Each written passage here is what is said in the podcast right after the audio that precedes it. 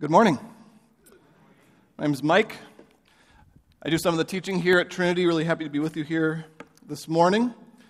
So, just a quick reminder before we, we jump in. After the service today, is we're starting something called Room at the Table, where we will all get together and do, do something that the church has been doing for a very long time, that's share a big meal. And so, all are invited. If you're here visiting, please feel free to, to join in. We will be foregoing communion during the service, though, so we won't actually have communion during the service because we'll be sharing communion at the, at the beginning of the meal. So, I'm going to be doing the scripture reading this morning. Let's do something a little bit different. Can I ask you all to actually stand for the reading of God's word?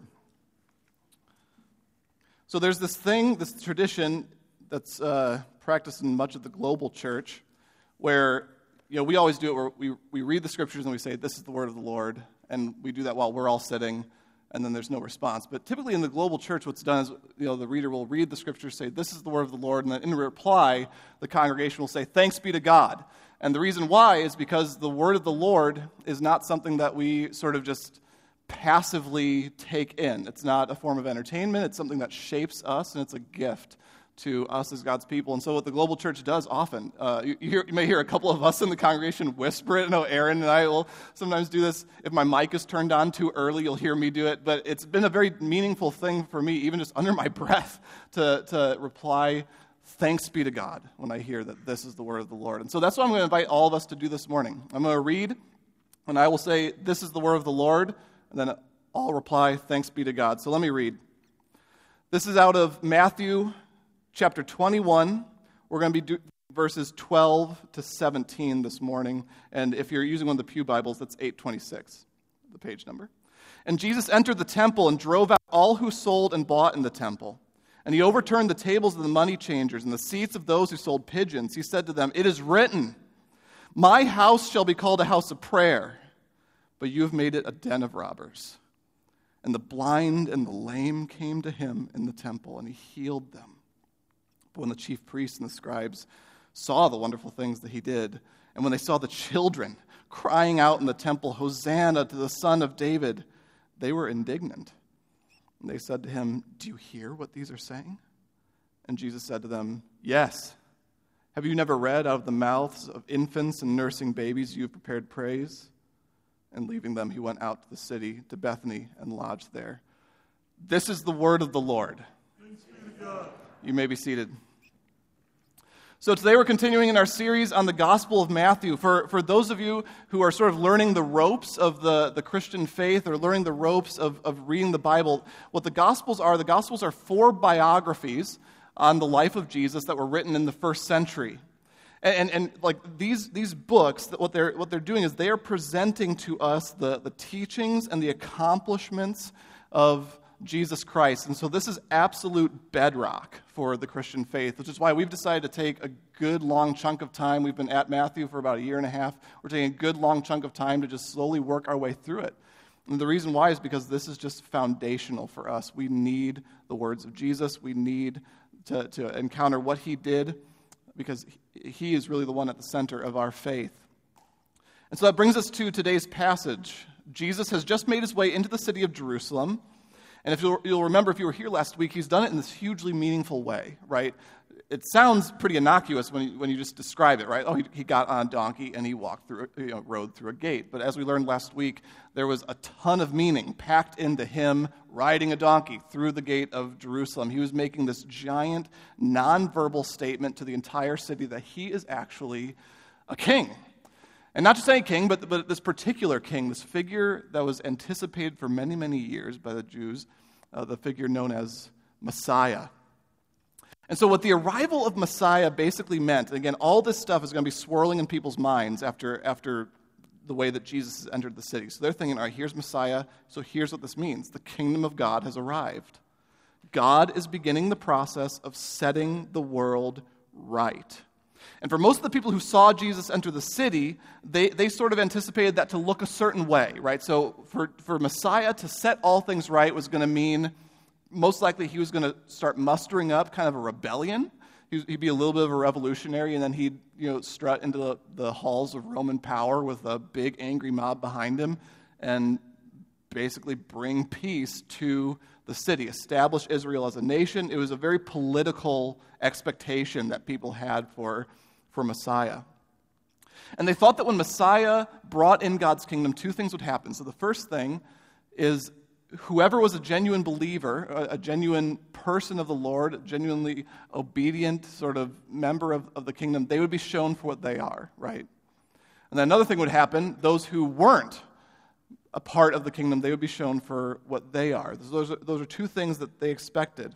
So, everyone who, who is a part of God's people, who'd been bit, living by the way of the kingdom, they would be brought together and sort of vindicated. And that was supposed to be sort of the chosen people, ethnic Israel. And they'd be rescued and celebrated and set apart. And on the other hand, there'd be this great act of judgment.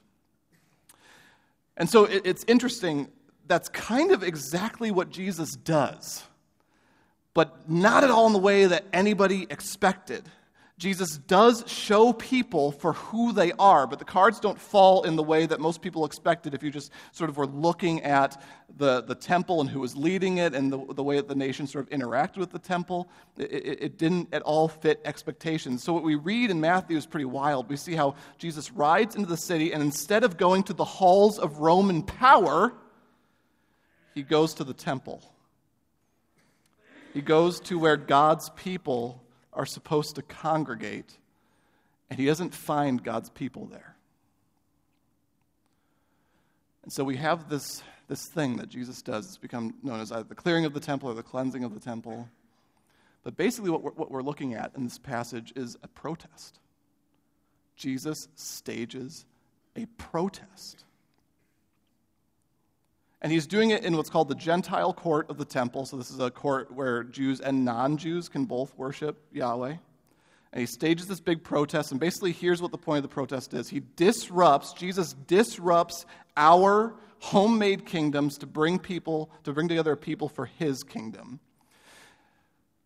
And Jesus is going to do that in a couple ways. So, first, to bring people together for his kingdom, Jesus must bring them together around true worship. So here's how Jesus does this protest. He walks into the temple, and, and, and in, in the Gentile court, basically what you'd have is, I mean, especially during Passover week, you'd have just flocks of people coming to the city. And they're coming from all these regions all around Jerusalem, and some of them are coming from very, very far away. And when, you know, so, I mean, in some ways, you almost have like the nation of Israel all in Jerusalem all at the same time, right? I mean, there's, everybody's together. The, the city would grow in population by like 20 times. I mean, it was just this uh, incredible group of people. And so, what, what you would end up having is, is folks would, would come to the temple, and, and this temple sort of embodied national life in Israel. It's this huge institution. When you would walk in, you'd be instantly confronted first by just all the faces of the Jewish diaspora. You'd instantly hear like the Psalms being sung. So there's just endless poetry being spoken and sung, and there's sacrifices being made just endlessly. I mean, it's just this hub of worship to, to, the, to, to your God. It's this huge institution. And it really always had been for very many years. And there was sort of this sense that you would have where you, you would come to the temple and you'd have this sense like, as long as this temple stands, it's proof that God is with us. It's proof that we're right with God. It's proof that, that really we're in the right, that our lives are right because this temple stands. And so there's this sort of like comfort that people would take from the temple. I mean, like a real sense of sort of spiritual security. Not just like we're safe because the temple's here, but we're in the right because the temple is here. Folks would look at it and say, We've got nothing to worry about. God is on our side. And so that's part of why Jesus' actions in the temple are so disruptive. So, for a festival like Passover, again, you'd have all these people coming, and, and for many of them, they'd be coming for over 100 miles. I mean, that might even been like the average uh, stretch of, of distance that people would be crossing to get to the, the city. And so folks are coming so long it's impractical to bring your own sacrifices. And so you'd have people coming and they would actually buy their, their sacrifices in the city, right? And many of them were coming from regions that had totally different currencies. They, they, they didn't share the, the same currency as Jerusalem. And so eventually the, uh, the leadership got this idea where they were going to put basically a first century currency exchange in the Gentile court of the temple. And so that's what the money changers are. They're, they're there to basically make worship more convenient for people, okay? So they're there to, you know, change out currency so that folks can buy sacrifices in the city, and that's what they can then offer to Yahweh. So in some ways, it's actually not a bad thing, right?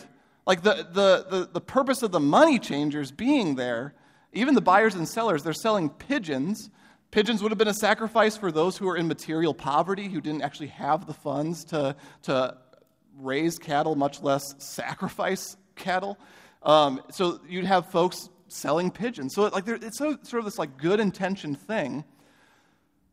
And yet here it is in the Gentile court where non-Jews are supposed to be worshiping. That's, that's where it's taking place.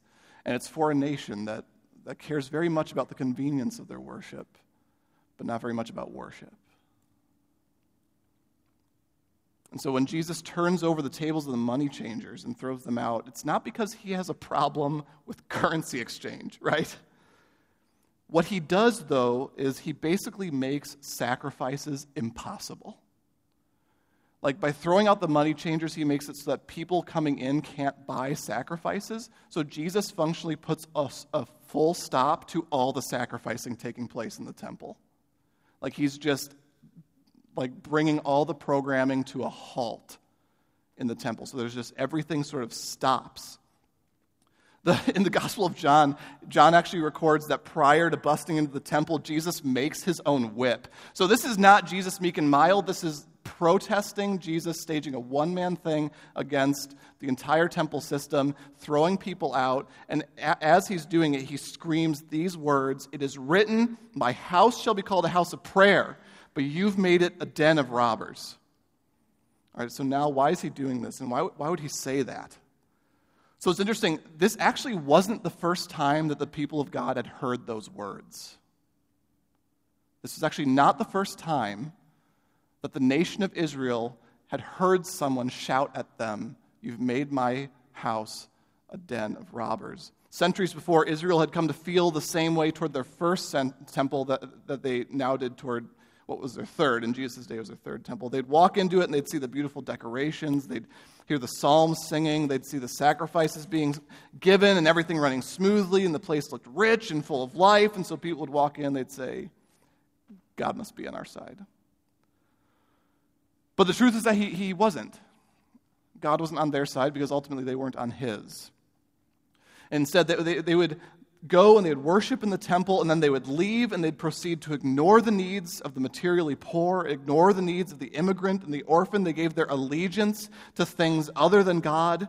They engaged in life as though there was no meaning above their own pleasure, and that went for sex, food, whatever. They thought worship was sort of an event, right? And the temple, it could put on a killer event. The temple event was great. And so folks would come and they would take part in the worship event and they would say, I am right with God, I am a worshiper. And they miss the fact that worship is a way of life. That ultimately God desires mercy more than sacrifice. That what God wants are lives lived with Him as King. He desires mercy and righteousness. And so here's what ended up happening. There's a passage I'd like to throw up on the board. Um, this is a passage from the teacher, teachings of a preacher who lived in Israel around the mid 600s BCE. He, his name was Jeremiah. And he saw all this happening with the temple, right? All, all this hypocrisy, this false sense of sp- spiritual security. You're going to see him mention people saying, oh, the temple of the Lord, temple of the Lord, temple of the Lord, right? Like, you know, this sort of casual confidence that everything is going perfectly and that they're, they're, they're totally right with God. And here's what happens the word that came to Jeremiah from the Lord Stand in the gate of the Lord's house, so that's the temple, and proclaim there this word, and say, Hear the word of the Lord, all you men of Judah who enter these gates to worship the Lord. Thus says the Lord of hosts, the God of Israel Amend your ways and your deeds, and I'll let you dwell in this place. But don't trust in these deceptive words. This is the temple of the Lord, temple of the Lord, temple of the Lord.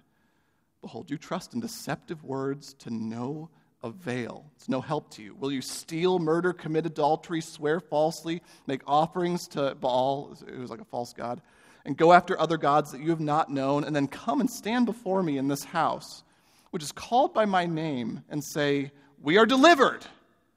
only to go on doing all these abominations? Has this house, which is called by my name, become a den of robbers in your eyes? So God calls this prophet Jeremiah to stand in the temple court at the gate of the temple, which is actually in the Gentile court, and announce that God is turning his back on his people because his people have turned their back on him. And the way that, that that worked itself out, the way that God turned his back on his people is he handed them over to exile. So the nations of Assyria and Babylon basically just decimated the people of God, killed a ton of them, brought the rest into exile, leaving just a few to, to starve and to try to figure out how to rebuild from the ashes. So that was the form that it took. It was this, this massive act of judgment. The people could not really take any true confidence from the temple because really what was happening was, was an utter betrayal of who they were. So now let's revisit what Jesus does here.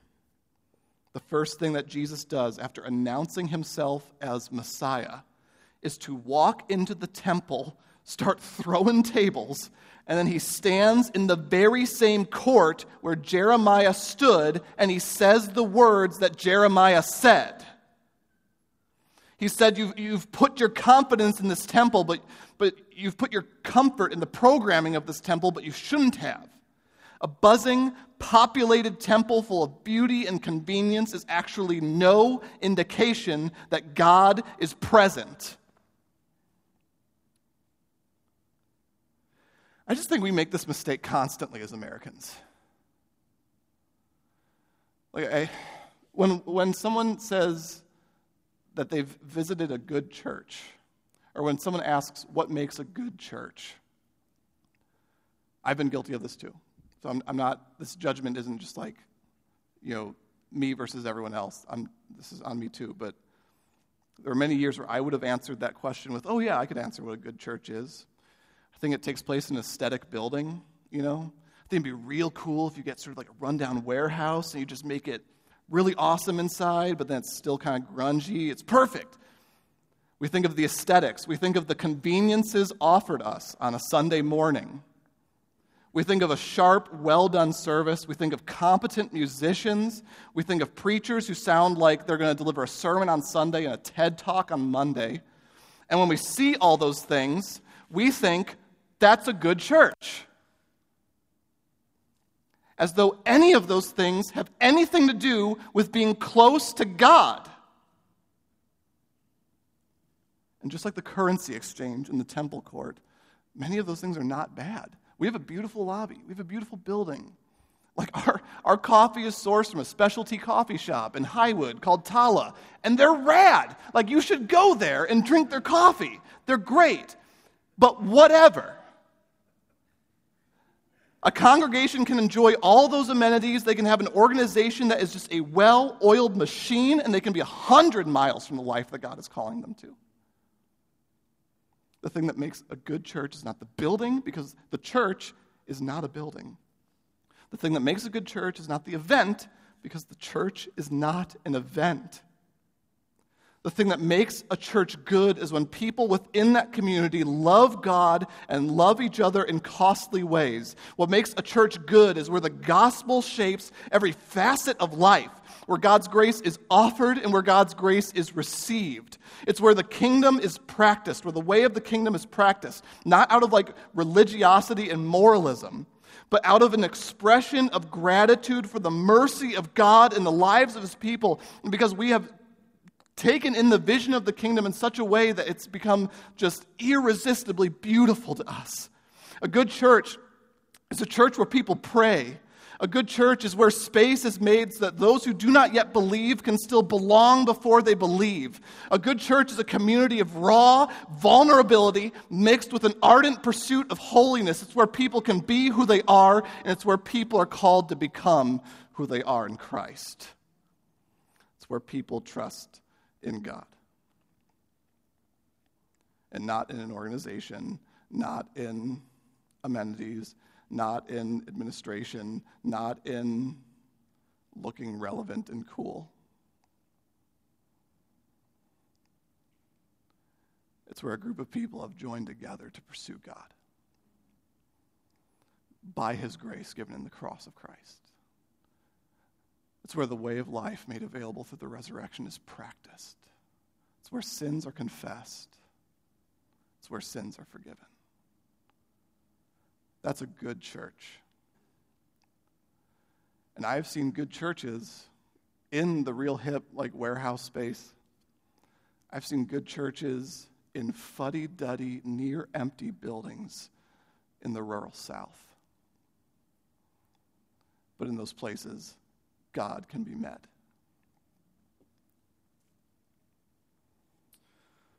All right, next, to bring together a people for his kingdom, Jesus must bring together people around God's welcoming grace.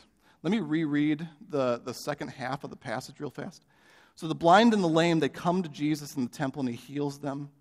But the chief priests and the scribes, they saw the wonderful things they did, and the children crying out in the temple, Hosanna to the son, son of David, and they were indignant. I want to stop there. So think again about what Jesus shouts when he's disrupting the, the temple. He says, It is written, My house shall be called a house of prayer, but you've made it a den of robbers. So we just encountered the second half of that verse, right? The den of robbers quote. Here's where things get crazy. Jesus is actually quoting two different prophets at once, and he's just putting the two statements together.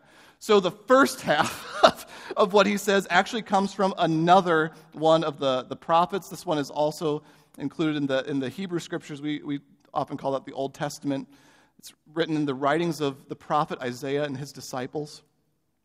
And it's in this beautiful part of the, uh, of the book of Isaiah where you've got God making just, I mean, he's like gushing promises of redemption to, to Israel. He's, he's you know, saying like restoration is coming, redemption is coming, that you will become who you were set apart to be, that I will remain faithful to you even though you have not remained faithful to me. It's this gorgeous, amazing thing, breathtaking poetry as well. It's some of the most moving in the Bible. And it gets to this moment where the poetry is describing the worship of God's people as it should be, as it will be under the kingdom. And it talks about how the redemption that God that God offered in, in bringing Israel together as a people, it talks about how that same redemption was always meant to be extended to the nations, which was not something that Israel always acted on, right? But instead, it's, it's, it's this picture of all the nations, people from every nation being drawn in, invited to join themselves to God's people, so that God's people would become this like multi ethnic, multinational group, all united under the mercy of God and all joining in the mission of God. So here's what it says. I'd like to throw this on the board as well. And the foreigners who join themselves to the Lord to minister to him, to love the name of the Lord, and to be his servants Everyone who keeps the Sabbath and does not profane it and holds fast my covenant. So, in other words, the image is of these like immigrant groups coming in and joining themselves to the people of Israel and taking on the ways of, of, of the kingdom. These foreigners I will bring to my holy mountain and make them joyful in my house of prayer. Their burnt offerings and their sacrifices will be accepted on my altar, for my house shall be called a house of prayer for all peoples. Now, of course, much of the Bible story is about how Israel mostly didn't look like this. Ultimately, Israel's a lot like us. We fall into exceptionalism, thinking that we're special. We, think, we fall, fall into nationalism, thinking that there's something special about our nationality, our ancestry. Israel went into the same things and didn't reach out to the nations with the news of their God. In fact, Steve shared with me, Steve Bryan, one of our other elders, shared, shared with me this kind of disturbing detail about an excavation that took place in the temple of the first century. So, this is the temple that Jesus is standing in. There's the court for the Gentiles, and then there's this sort of gate, and then you would enter into the court for just the Jews. And there's a sign, a little placard on that gate that said, Any Gentiles that step foot into this court are responsible for their own lives. In other words, what was being communicated to the nations was not a sense of welcome into the people of God. It was sort of like, sure, we'll permit you to be here, but really, if we had our druthers, you wouldn't be. That's what was being communicated. If we had our way, you wouldn't be here. And the same would go for any kind of outsider, really. The folks on the margins of society, the blind, the lame the materially poor. Redemption was supposed to come through the Jews, but they thought redemption was only for the Jews. And we shouldn't pretend like this is only an issue for first century Jews, though. I think we can be just as consumeristic about the church community as we can about church services. When we think in our heads, what kind of a church community do we want to be a part of? We, we often think of like a congregation of cool, relevant people who are going to help us improve our self image.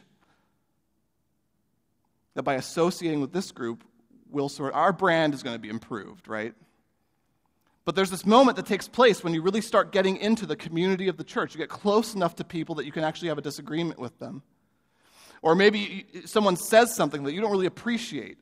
Or you start to learn the real intimate details of someone's life and you realize, like, man, this person I thought had it all together is messed up in grievous ways. And sometimes when that happens, you start to get disillusioned and even like offended. You think, these people cannot be the norm, right? There's gotta be a better church community than this, right? And maybe you stay, maybe you go, I don't know, but you start to think, they must not have the spirit like I thought they did. This isn't the community for me. And we think it's insane that God would bring together people that we wouldn't approve of. The truth is, and this has been said, said before, but the truth is that God is just not that discriminating about his friends. God is just not that discriminating about his friends. He is bringing together unqualified, weird, socially inept, needy people. He's bringing together the marginalized and the hated of society. And also, he doesn't care about economic bracket. So he is bringing together the hated of society from the rich and from the materially poor. And there's going to be conflict. I mean, I think about this. Two of the disciples one of the disciples was a tax collector, which means that he basically sold out his own people to the Romans. He was exploiting the, he was a Jewish person exploiting the Jews to the Romans.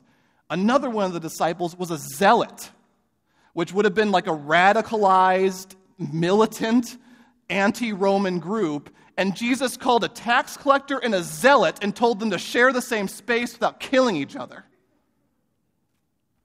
And he just doesn't seem to understand that this is going to be a little bit of a firebrand. He doesn't care if it's a mess.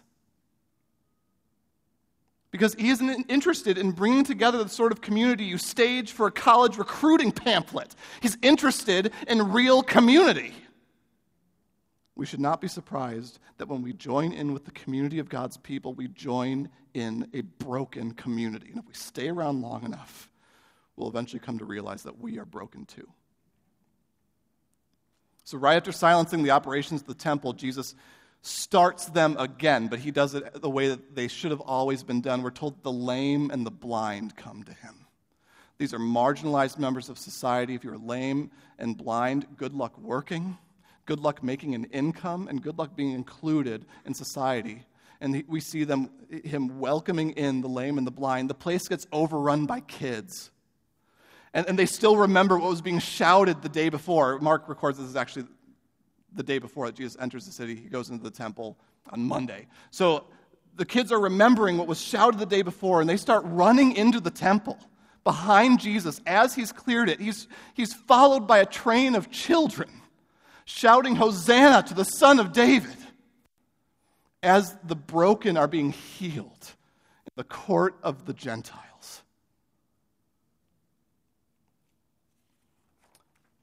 hear about kids running around in a, uh, in a temple, I'm reminded of what most of the endings of our church services look like. what we're seeing is this image of marginalized and broken people coming and finding wholeness in Jesus. We see those in society who, who rarely get a voice shouting praise at the top of their lungs. If that's not an image of what the church is meant to be, I don't know what is. So, how is it that Jesus can bring together this kind of community? How is it that Jesus can bring together this kind of community? The answer is that he brings them together around himself. John records that when Jesus, so John is another one of the disciples of Jesus, and he, he too wrote a biography. John records how after the clearing of the temple, Jesus shouts at the leaders, Destroy this temple and I'll raise it in three days. And he's not talking about the building. But what he is saying is that God is no longer to be found in this house. I was talking to Peter Mock, who goes to, he's part of the community group I'm in, and he and I, you know, he, he'll call me during the week or I'll call him, and he happened to call me while I was prepping the sermon. And so, you know, I just ended up talking to him about the sermon. And so I was telling him about this, like, dude, it's, it's crazy. This, like, like, it's too much. Jesus does this crazy protest, and there's all this, this stuff being interwoven into what he's doing. And, and a big part of it is that he's announcing judgment on the temple, because the temple's going to be destroyed. And, you know, and then Peter interrupts me. He's like, well, right, because Jesus is the temple. And I was like, dude, that's, that's exactly it.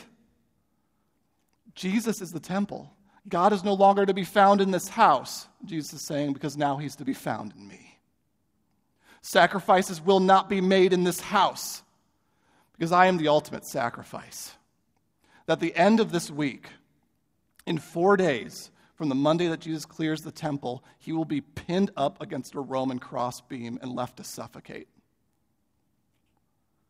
And he will pour himself out for broken, unqualified people. who will no longer go to the temple to find God. They will go to the resurrected Jesus, the one who is the temple because he is God with us. There's this wild thing I want to, I want to point out. So, again, the, the leaders are pretty offended by all these children running around. This is very disorderly. We don't like this. One of them could get hurt. You know, so they approach Jesus, and, and, and it's not just the craziness, really, it's, it's what they're saying. They're saying, Hosanna to the great king, Hosanna to Messiah, Hosanna to the son of David. They're, they're saying that Jesus is Messiah. So the leaders don't like that. So they approach Jesus and they say, Are you going to take care of this? Because these kids are under the impression that you're Messiah. Do you hear what they're saying? I love that Jesus just gives them this one word answer of yes. Yes, I hear what they're saying. And then he, he gives them this. He says, have you never read, out of the mouth of infants and nursing babies, you have prepared praise? All right, here's where that comes from. He's quoting a poem. We know it as Psalm 8. And in it, the poet is talking to God and saying, it, the whole poem is about like sort of the dignity of humanity and, and like the, as well as the unworthiness of humanity, both the, the weakness and nobility of what it is to be human, but also it's a big part, it's largely about creation that just all things are praising God. And so the, the poet at one point says, like, even babies, even out of the mouths of infants, just what it is to be children, out of the mouths of these children, you are worshiped. So, in other words, Jesus is quoting a passage about how God has put praise into the mouths of children to explain why it is he's okay that he's being praised by children. What Jesus is doing is he's turning to the leaders and he's saying, Oh, yeah, I hear that they're calling me Messiah. Messiah isn't the half of it. You are before the Lord. It's this just staggering, like, man, how did he just say that? When I was talking to Peter, we were talking through the passage for a while, and Peter just, in the way that only he can, I wish he was here today. He's not here today. But in the way that only Peter can, he, was, he just said, dude, Jesus is either a lunatic or he is the real deal. I think he's the real deal. Jesus is saying that before you stands not only Messiah, but Yahweh in the flesh which is why we find God in Jesus. If we want a community like the one that Jesus is calling for when he cleared the temple, it will be a community that comes around the death and resurrection of God. We will be a community that, that searches for God in Jesus, which will free us to confess our sins to one another. Because what else do we have to hide after we've been forgiven? It will free us to forgive because if we've been given grace, we will give it. We will be an authentic community who will take spiritual responsibility of each other because we know that Jesus' kingdom is the greatest thing. We want it for one another. We will be a community of costly love We'll be a community that does not ostracize people who are different from us, but actively reaches out to them. We will be well prepared for the fact that, that Lake County is becoming, praise God, more and more diverse.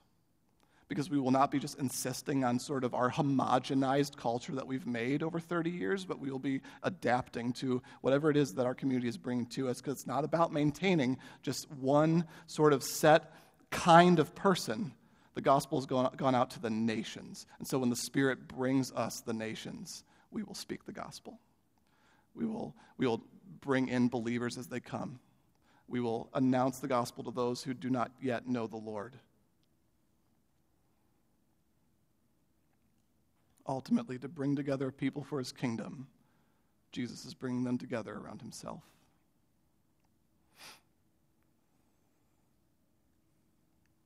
I think that's all I got. Let's pray. Lord Jesus, we we thank you, Lord, for who you are.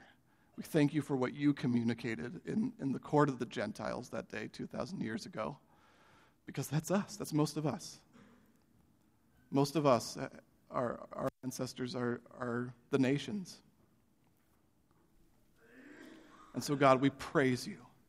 We praise you that what you were saying was, was even more than just that, you know, Polish, Irish, German people like me will be invited, but that you're also saying that broken people like me are invited. So I thank you, Lord, that you healed the lame and the blind that day.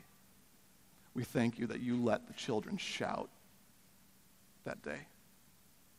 We thank you that you gave yourself as a sacrifice for every single person in this room.